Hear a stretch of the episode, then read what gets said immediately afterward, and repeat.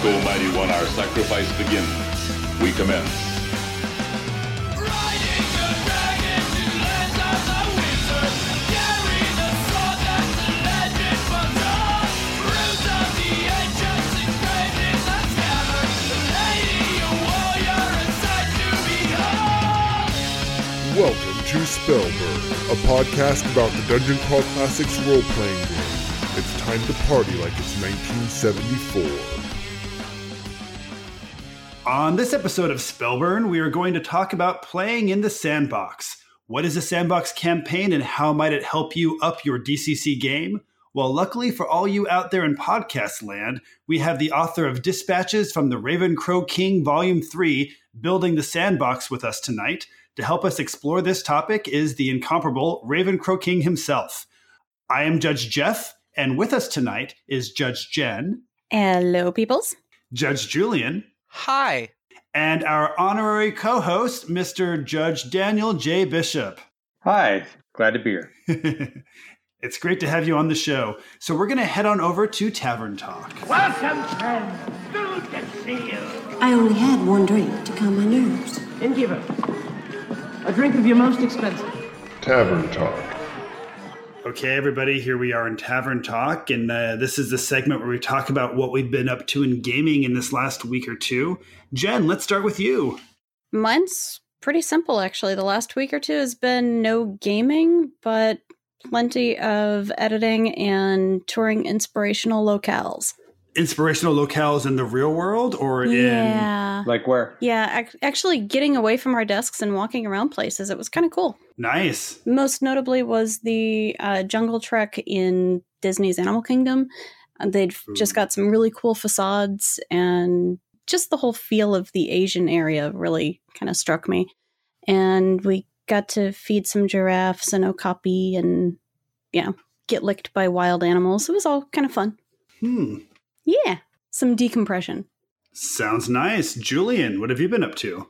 We had a uh, you know couple really quick hits. We had Judge John Carnes's uh, finale for his Rogue Trader campaign last week Ooh. when uh, Captain Craxius Bent did decide that yes, I will destroy the entire galaxy if I don't get my way. So I, I did manage to bluff the Inquisitor, and uh, it was actually pretty fun. That was a great campaign. So thank you, John.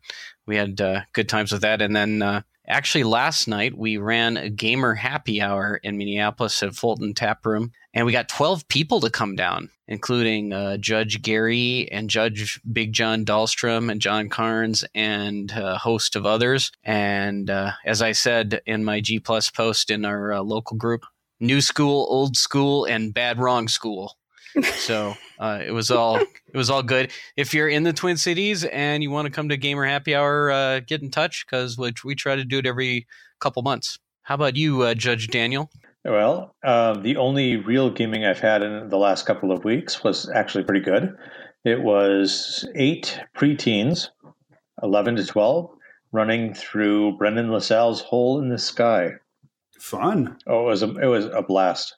Six hour session. Had any of them played DCC before? Yeah, my youngest and friends of hers from school. A uh, large group filling our kitchen. Cleaning up the pretzels afterwards was a bit difficult, but other than that, everyone had a great time. It was awesome. So you don't make your kids cry. Oh, sometimes, but I think that's like the litmus test now. please don't kill my character, Dad. Please don't kill my character.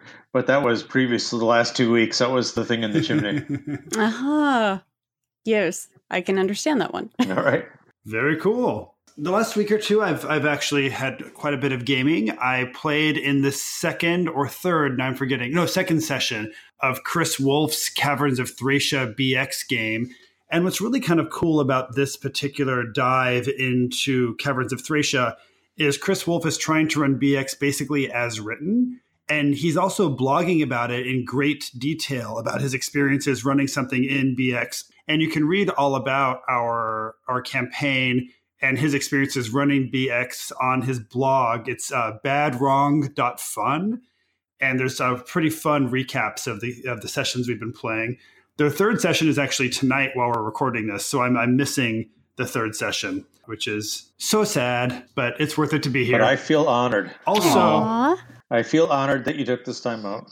Yeah, and uh, shocking news is I'm actually planning on moving to Cleveland. So because I'm planning to do that, I was down in Cleveland, kind of scoping out the scene, and I went down to Weird Realms. And if you guys are ever in Cleveland, I highly recommend you go check out Weird Realms. It is an amazing little game shop, and it's run by Beckett Warren, who is uh, on G Plus and in all those DCC places. And he's running a Thursday, a, a weekly Thursday game there and I'm going to be going back there again next month. And I'm going to play in his game, and I'll also run a game when I'm out there. But it's a great shop, and I highly recommend that people check it out.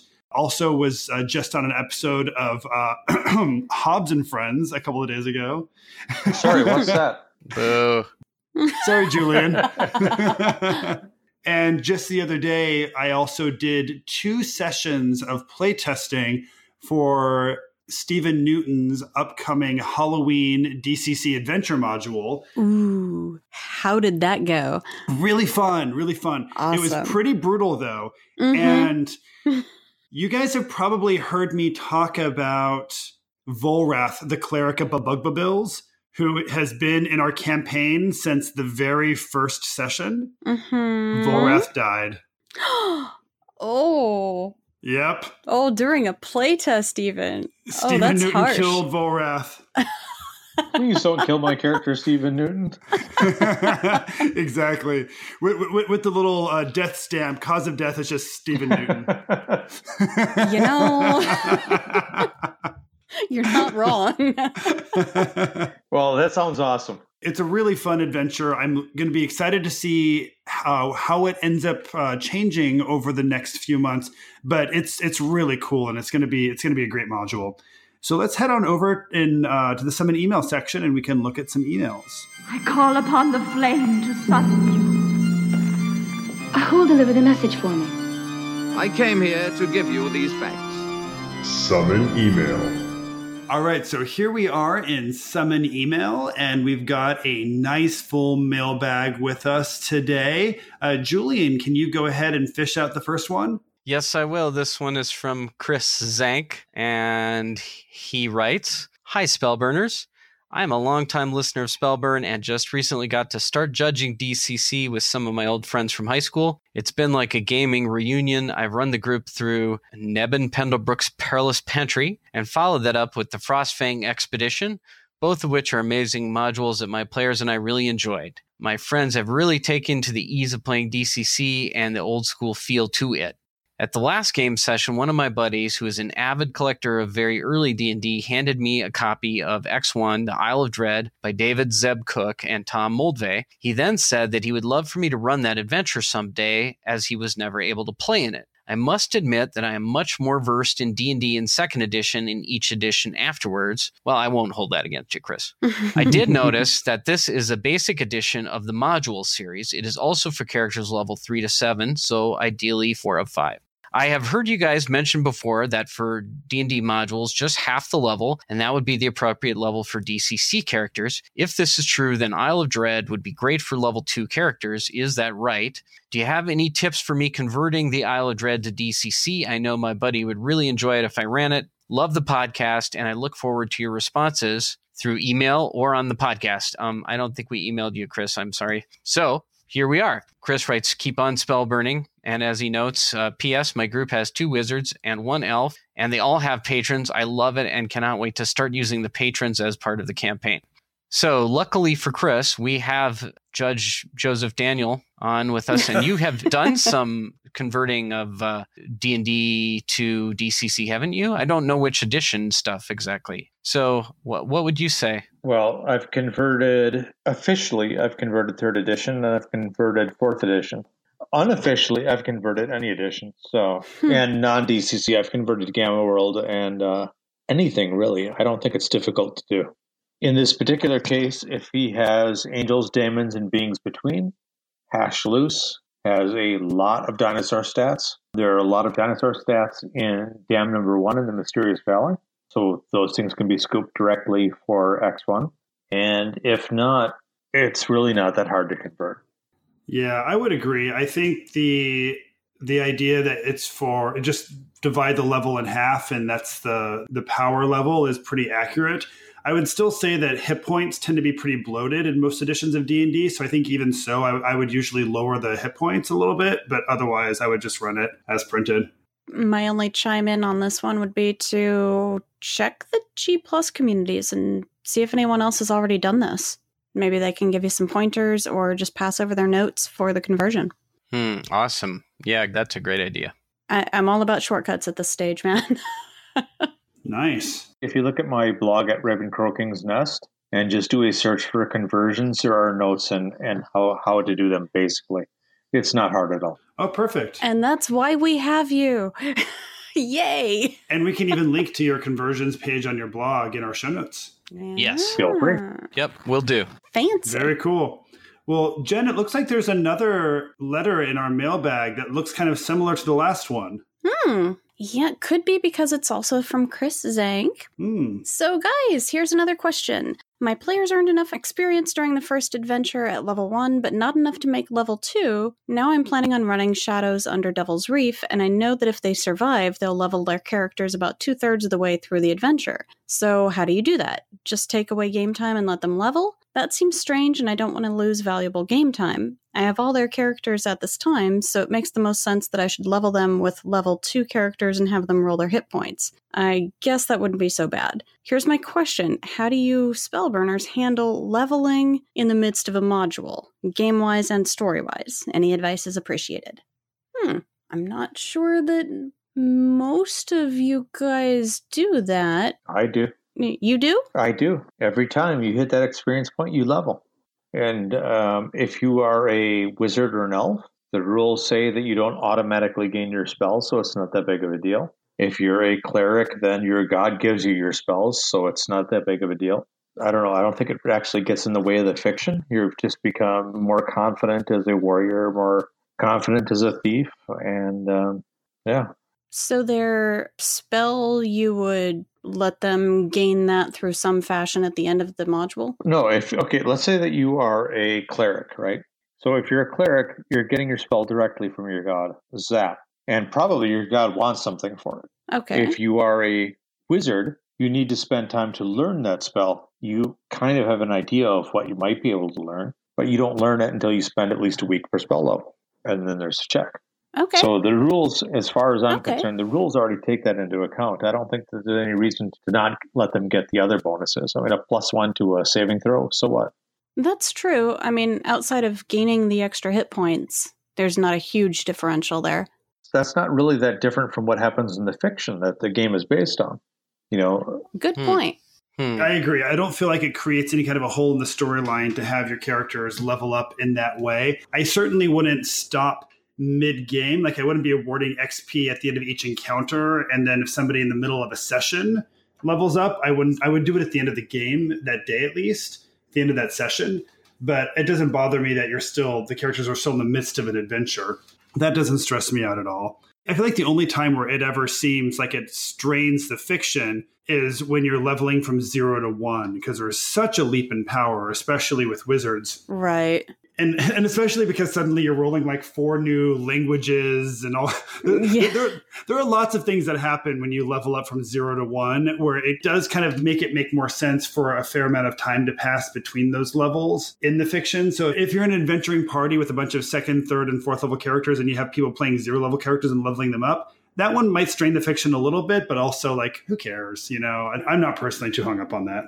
I will add that it doesn't really take away from game time if it takes them three minutes to transfer the new saves and, you know, modifiers to their sheet. Um, it's not like they're spending half a game shopping. no. That's Hmm. true. Hmm. So I, d- I don't think there's a whole lot of game time. Even if you're going from zero to one, that wizard does not get his spells immediately. If you're playing like sailors and you happen to find a magic ring that allows you to cast spells, the die you're rolling changes. But that's it.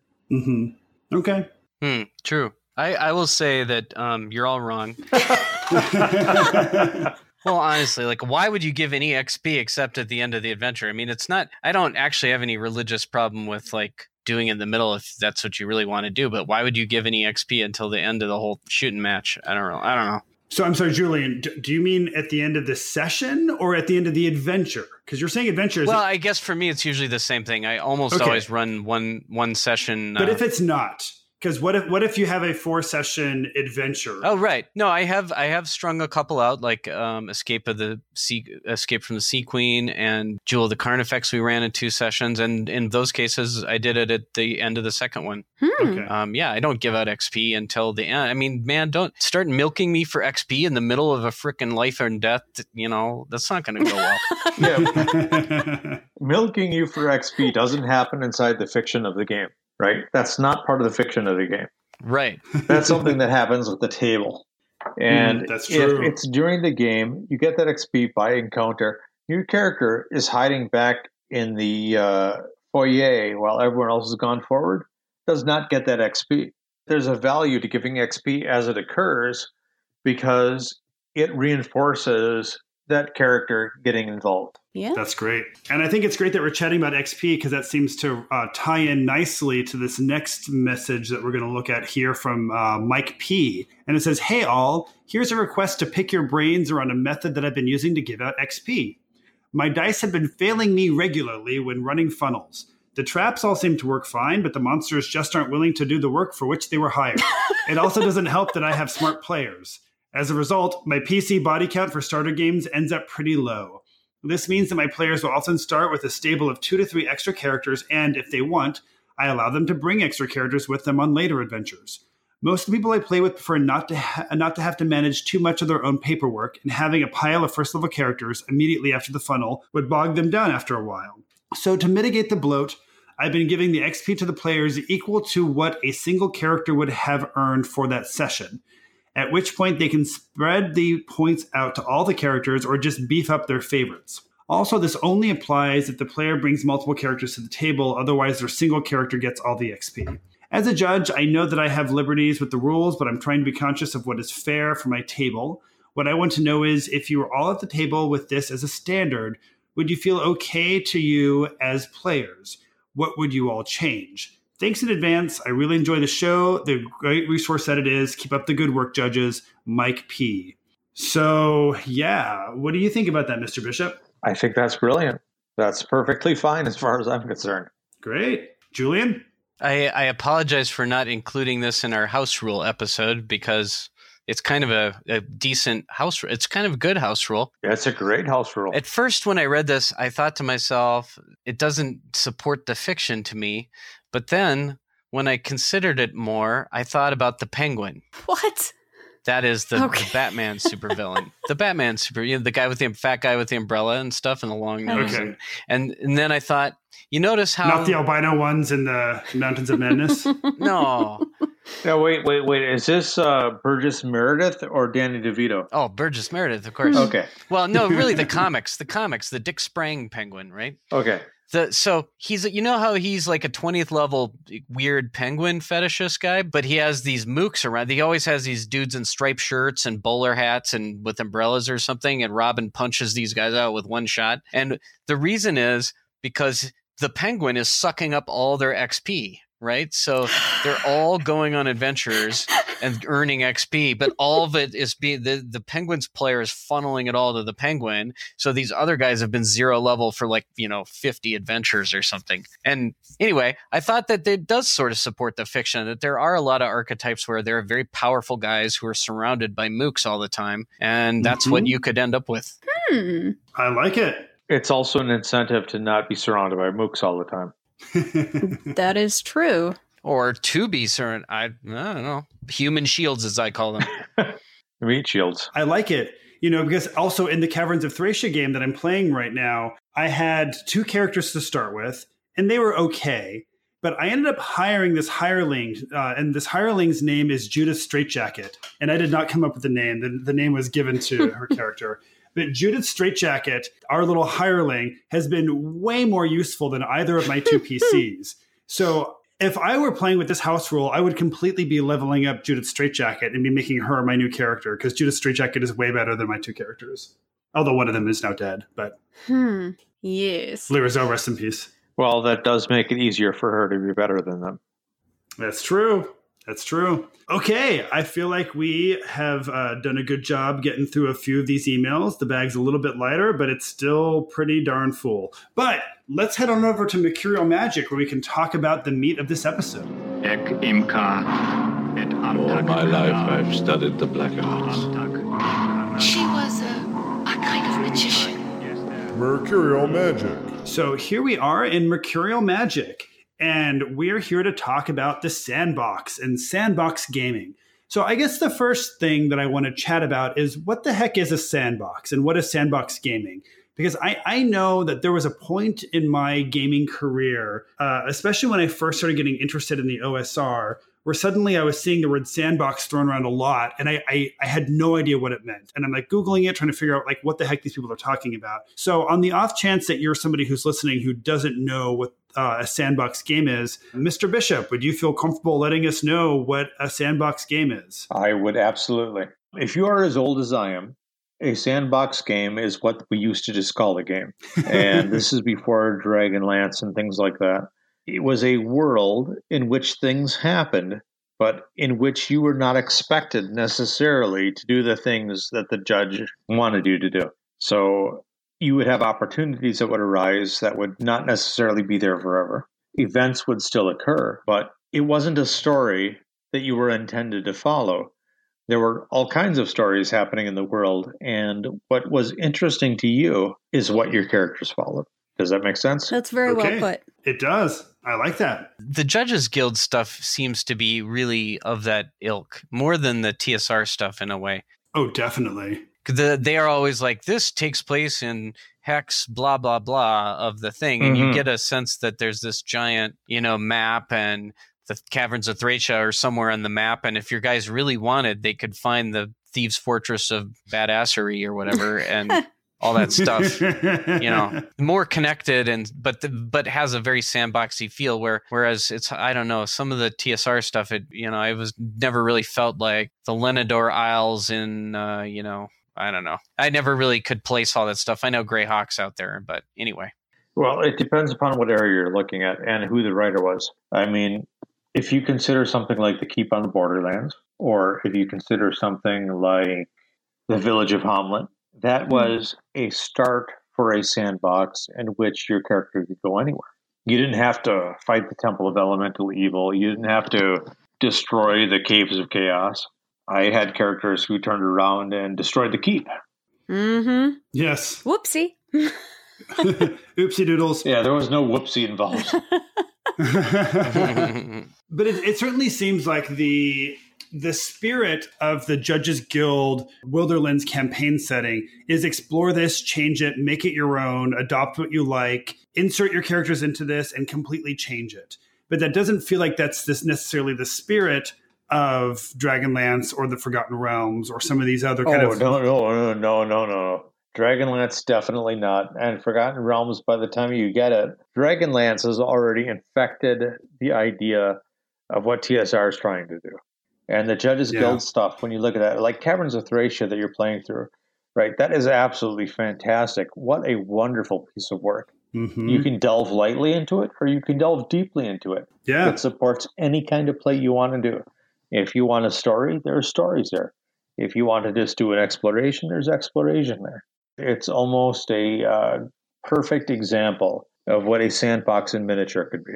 hmm I agree completely. And a lot of it is there's so much randomness in it too, because, you know, the, the way in which we approached the Caverns of Thracia in our very first session, uh, I was reading Chris's blog entry about it, and there was a table he needed to roll on to see if there were going to be gnoll guards at this one particular section. And there were.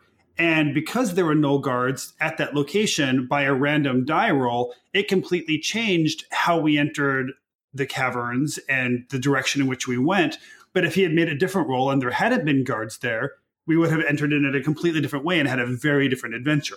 So it's clearly, I feel like the sandbox is very much the antidote or the opposite of the railroad because really any, anything can happen. Yeah. And it encourages that style of play.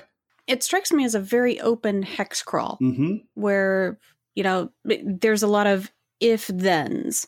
Mm-hmm. Mm, I like that. So, Dungeon Crawl Classics as a system for a hex crawl. um, or not as I'm sorry, not a hex crawl, as a system for a sandbox. Is Dungeon Crawl Classics better suited for sandbox gaming than other OSR or fantasy role playing games? Is it harder to kind of fit with DCC, or is it kind of no better or no worse than any other system for this style of gaming? Um, sandboxing or the, the the tools you need to sandbox are built into uh, DCC. There are, you know, your wizard has to go on a quest to find the missing piece for his spell. You are told quest for it for the things that you want. Your cleric has disapproval and has to come up with a quest to heal the sick of his own devising. You know, that's all almost requires you to have a sandbox in order to do it. And there are other modules that are written that have these open ended conclusions. You know, hey, if they liked this, maybe they should go try to find this other NPC that escaped or whatnot. And that's actually what I ran with during my campaign. Yeah. Yeah. I think those are all great points. I would also add that in in the core book, you know, you've got these people like Sezrekan and Bobugbubilz and the King of Elfland. And here you've got these characters that are being introduced within the fiction of the core game. And certainly you don't need to use these people if you don't want to. You can have a game where these characters don't exist. But because they're in the core book, many people who played Dungeon Crawl Classics use them. But what I love about the way the game is written is it doesn't necessarily tell you exactly who or what Sezrekan, Bobugbubilz, or um, the King of Elfland are, or exactly what they do, or what their roles in the world are. So they give you just enough information to have these really flavorful, interesting presences in your games. But it's entirely up to both you and your players to figure out who these things are and the kind of roles they play in your world, which feels very sandbox to me. Even if you look at the uh, advice about making your world small, right? In the core book, that is Yes. almost the advice of how to build a sandbox, right? The players, if they want to learn about the world, have to explore it. hmm Yeah.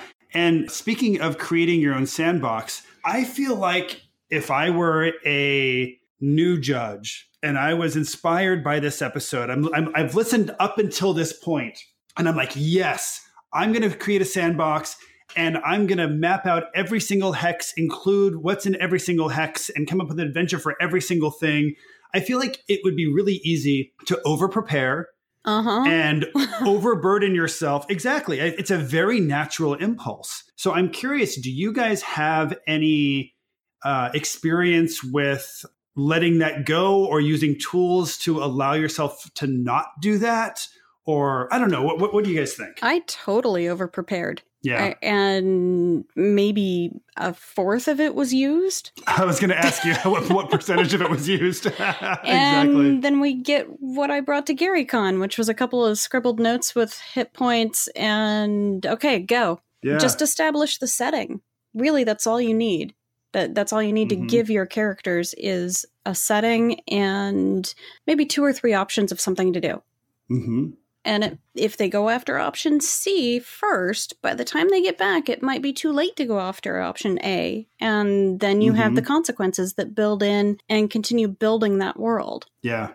What do you guys think? You can do a lot of trickery too. Um, for instance, should you start out in the town of Snake Deep and you are pretty sure you can lure the characters into the abandoned keep on the outskirts of town, but once the pizza starts uh, being gobbled and the beer starts flowing, then they decide that they want to go, you know, steal something from the nobleman instead of and ignore the abandoned keep. And you put this work into the abandoned keep. The abandoned keep is still, first of all, it's still there, and they might still go there five sessions later. But you know, a year later they may be it may in a different campaign it's still there to use and or if 3 sessions later they're in a new town you, you they never went in so you can have an abandoned keep outside the new town or whatever like nothing ever is thrown away right Yeah. i mean i don't i don't really uh there's no over prepared it's just a question of you know anything they never saw the inside of and sometimes even stuff they did see the inside of can always be used again reskinned and repainted and so on. So i think the sandbox is is always a thing about prepare what you need and always and build out in the direction the characters are interested in going. But even if there's some missteps nothing's ever wasted And maybe one thing that I would suggest that you guys may or may not agree with, and I'd be curious to see what you guys think about this, is certainly you can prepare very specific locations on your map, but I also think you can prepare things that you can put wherever you want at the moment it's it's appropriate. Like maybe you prepare something that's not specifically placed on your map yet, but you know your players are moving in this direction, so and they've rolled a random encounter, so now you're placing this like little temple that you had prepared on the side, or you're placing this little tomb that you had prepared on the side, and this thing that you have ready is now being put in this new hex because this is the hex they're in when they rolled the random encounter or something. Do you guys feel like that's cheating, or is that completely in the spirit of the sandbox? As a random encounter, that's perfectly fine. Cool. Um, I would say, too, the other things you want to do are as you're devising your areas, you're devising them in a general sense, and you're doing the specific work as you need it so that you're not overworking yourself. Mm-hmm. As you're doing that, even that general work, you're trying to build up connections between those areas so that they might not explore all of the 13 areas that you're looking at. But if they explore area one, it might say, hey, there's something here in area five. Here's a treasure map for area seven. Here's um, some riddle that might answer something in area eight. And that allows you to create something where the players are constantly being referred back and lured back to the areas that you're creating. Ooh. Yeah. I mean, I, I think that's important, actually. What's probably the most important thing to do is to create areas where the players can get information to make decisions from. If you look at the CE series, that was a theme that comes up again and again. Here's a place where the characters can ask questions, and you need those built into your campaign so that the characters can actually be directed towards the things that they're interested in. When you are initially setting up your sandbox, are you envisioning some kind of end game when you first start? Or are you just kind of creating an open setting and letting them explore it however they want with absolutely no idea about where it's going to go? I think that what you want to do is somewhere near the beginning have some idea of what kind of end games that you might have. Mm-hmm. A magic item that is amazing and it's been lost forever. Mhm. Like something like the Tomb of Horrors that nobody can survive.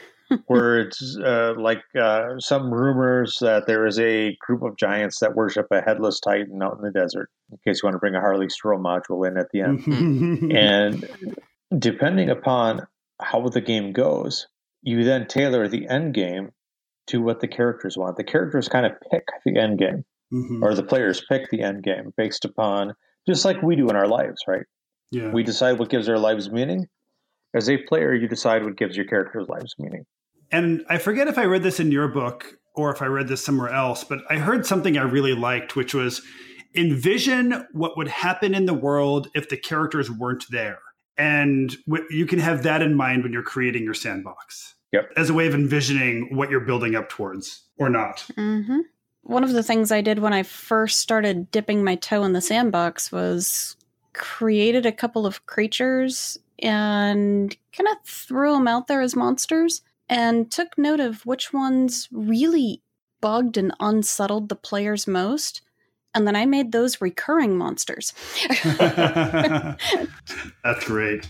And I think one of the things that's really helpful in creating a good sandbox is having helpful tools. Do you guys have any kind of specific books you would recommend or online resources? I know I've got quite a few. For sandboxing? Yeah. Um, I, I, I say just steal stuff.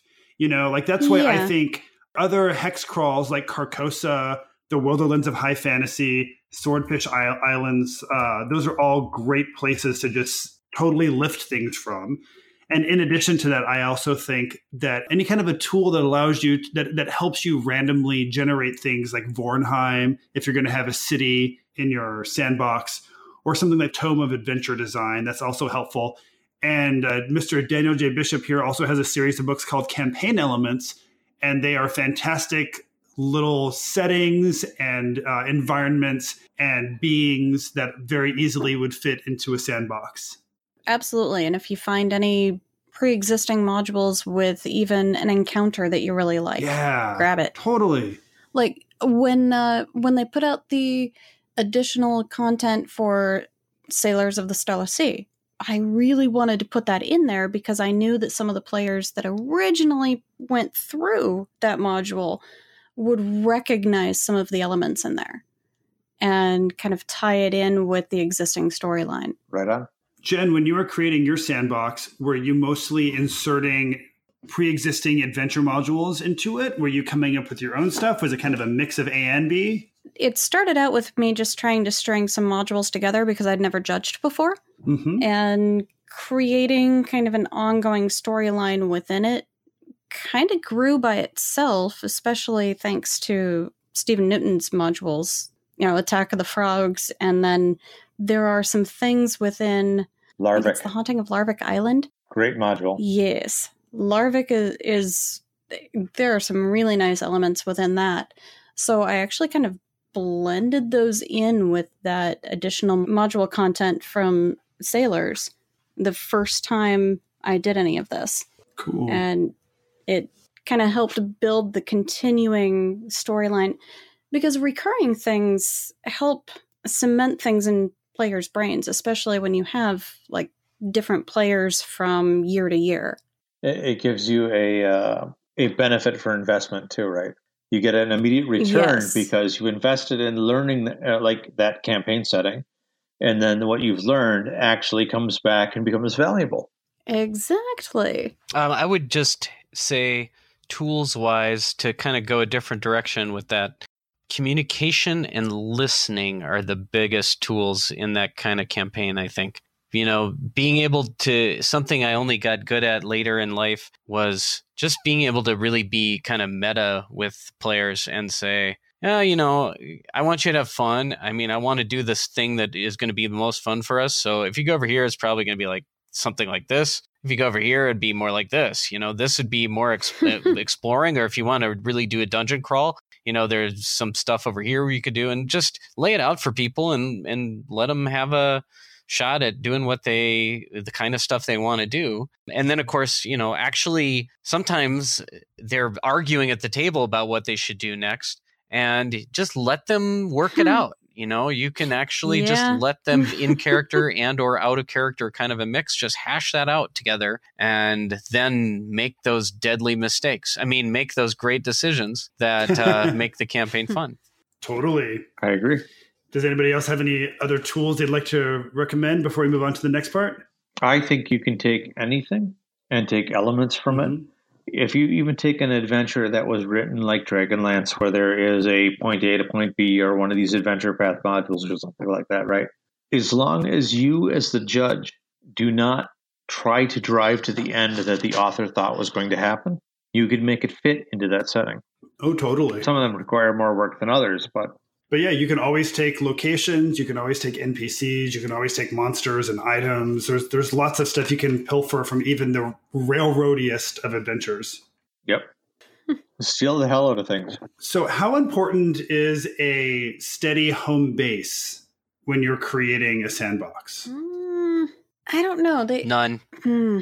Not at all. uh, i mean you know We- as players, we always want a place that feels safe, but there are times where that just isn't possible. Mm-hmm. No, I think it's a great choice for players. Do you? It depends on the players. Yeah. Do you want a central home base, or do you want to travel around and you know kind of live that mercenary lifestyle? I mean, either one is is a great choice. They all have their pros and cons.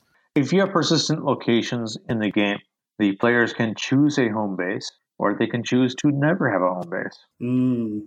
Yeah, that's a great point. And without having a home base, I'm curious for those of you guys who've run sandboxes before, do you make sure that you end sessions in a home base or in kind of a safe place, especially if you've got like a rotating cast of players?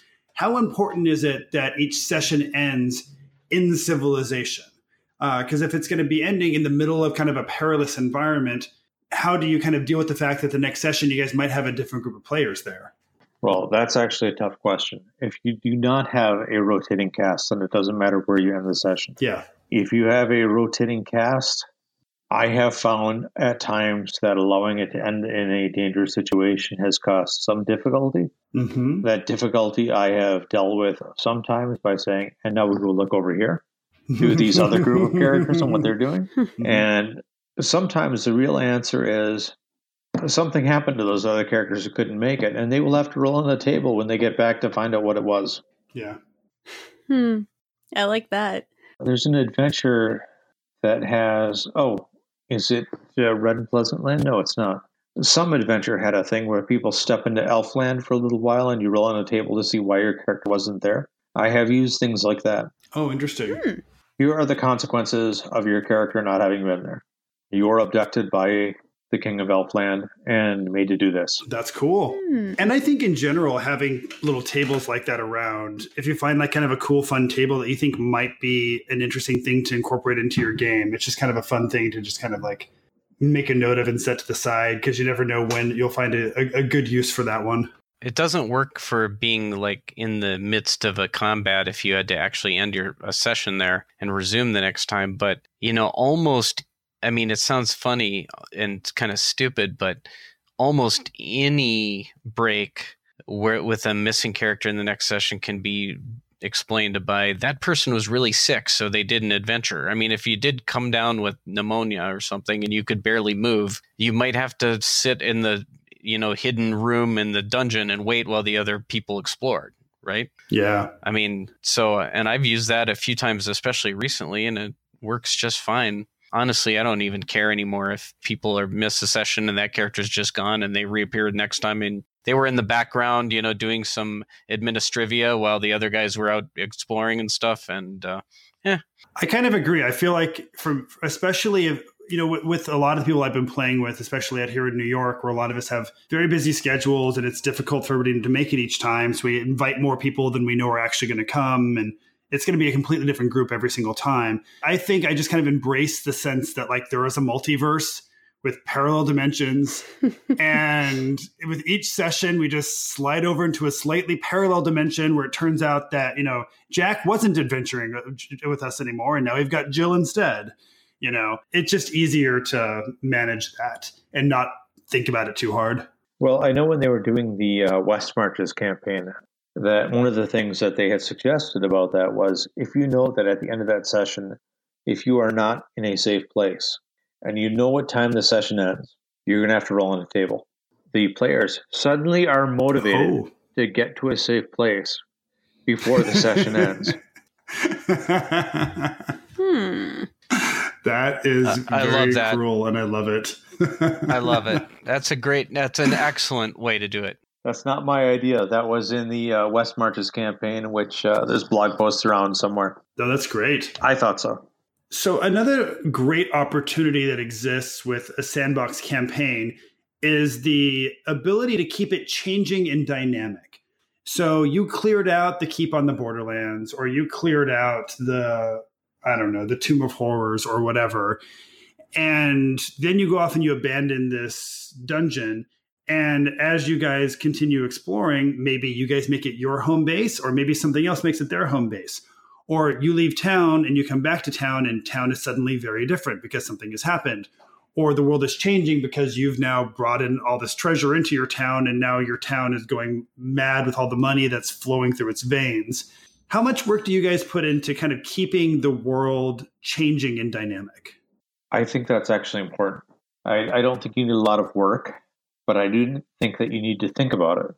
jen or julian Yeah, I would say, you know, for me, it's mostly immediate environs usually, but I like to do a little bit of that, usually with the sort of political scene or maybe with the, you know, important uh, cast of character NPC type guys, just to kind of keep stuff moving and build some uh, persistent development NPC type stuff. It can be also kind of cool if they were, you know, six months ago had an adventure in the abandoned keep and then they find out one of their adversaries moved into that place after they had cleared it out or something for even long distance they sort of hear that you know? So there's all kinds of stuff like that that can happen. That stuff is great because it really builds that sense you know you learn this as a writer and then you start paying attention to how authors do it and the tiniest little resonant details can stand in for volumes and volumes of world building you know Yep. yeah just the Yes. so sometimes just that little suggestion looms really bigger than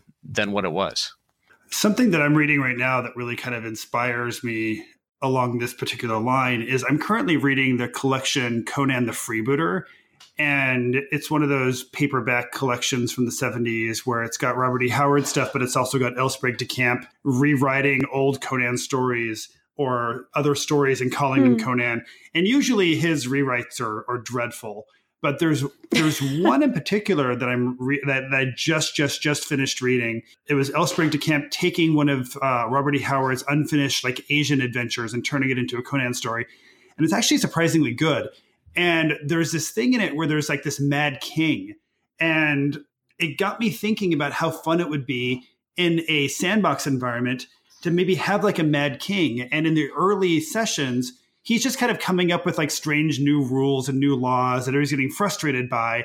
But like as your campaign is progressing, the king's madness is also progressing and it's becoming less and less comical and more and more kind of terrifying. Hmm. So I think if you can introduce something from the very beginning where you're foreshadowing that this thing may be turning into something, it's a great opportunity for your characters to respond to it or not respond to it and see what happens in the world because of the response or non-response. Does the Mad King tweet a lot? yeah. Too soon, man. Too soon. The important thing is if the player's response is to move to the next country over, that's a legitimate response in the game. Okay, so getting back to your question, Jeff, um, I, I admit that I have not kept such a huge thumb on this issue. I, most of my experience in this particular dynamic is as a player, because Bob has run numerous homebrew worlds, uh, usually with AD&D, but you just get that impending sense of something is going to happen if we don't get over here by X time. And sure enough, we dallied around somewhere, and oh, over in the next city that was our home base, it kind of isn't anymore.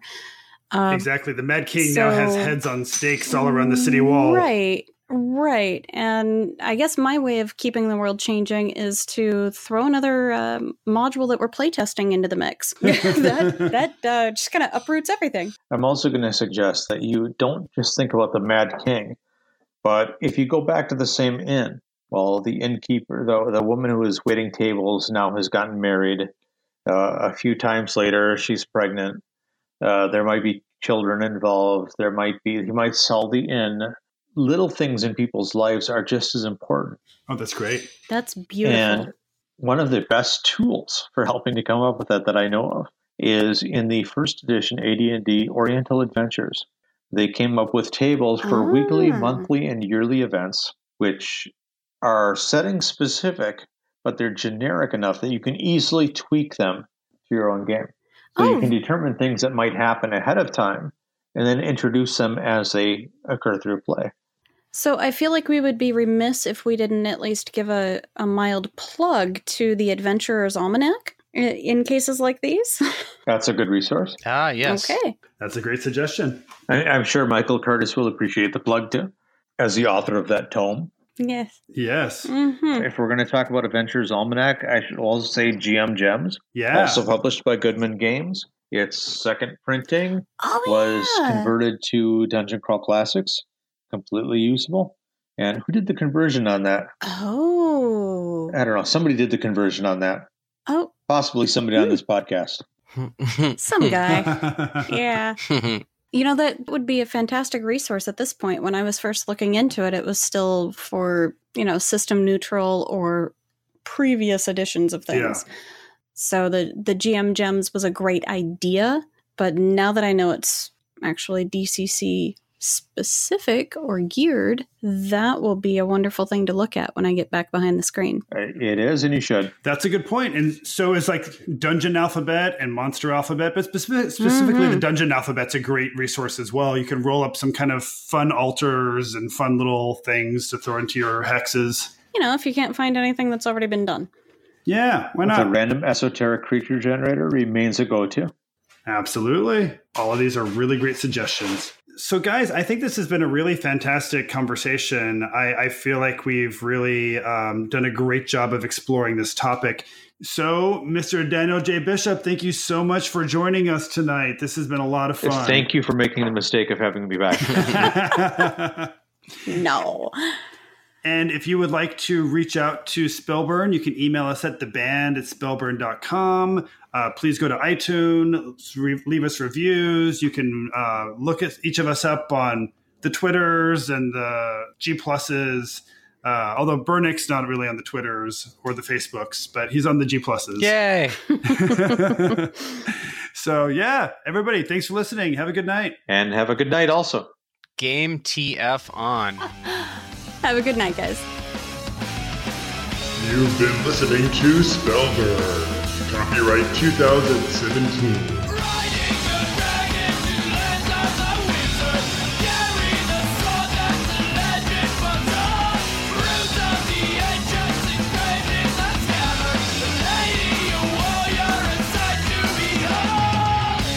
Our theme song has been graciously provided by Glitter Wizard. Learn more at glitterwizard.bandcamp.com. This has been a Hectophonic production.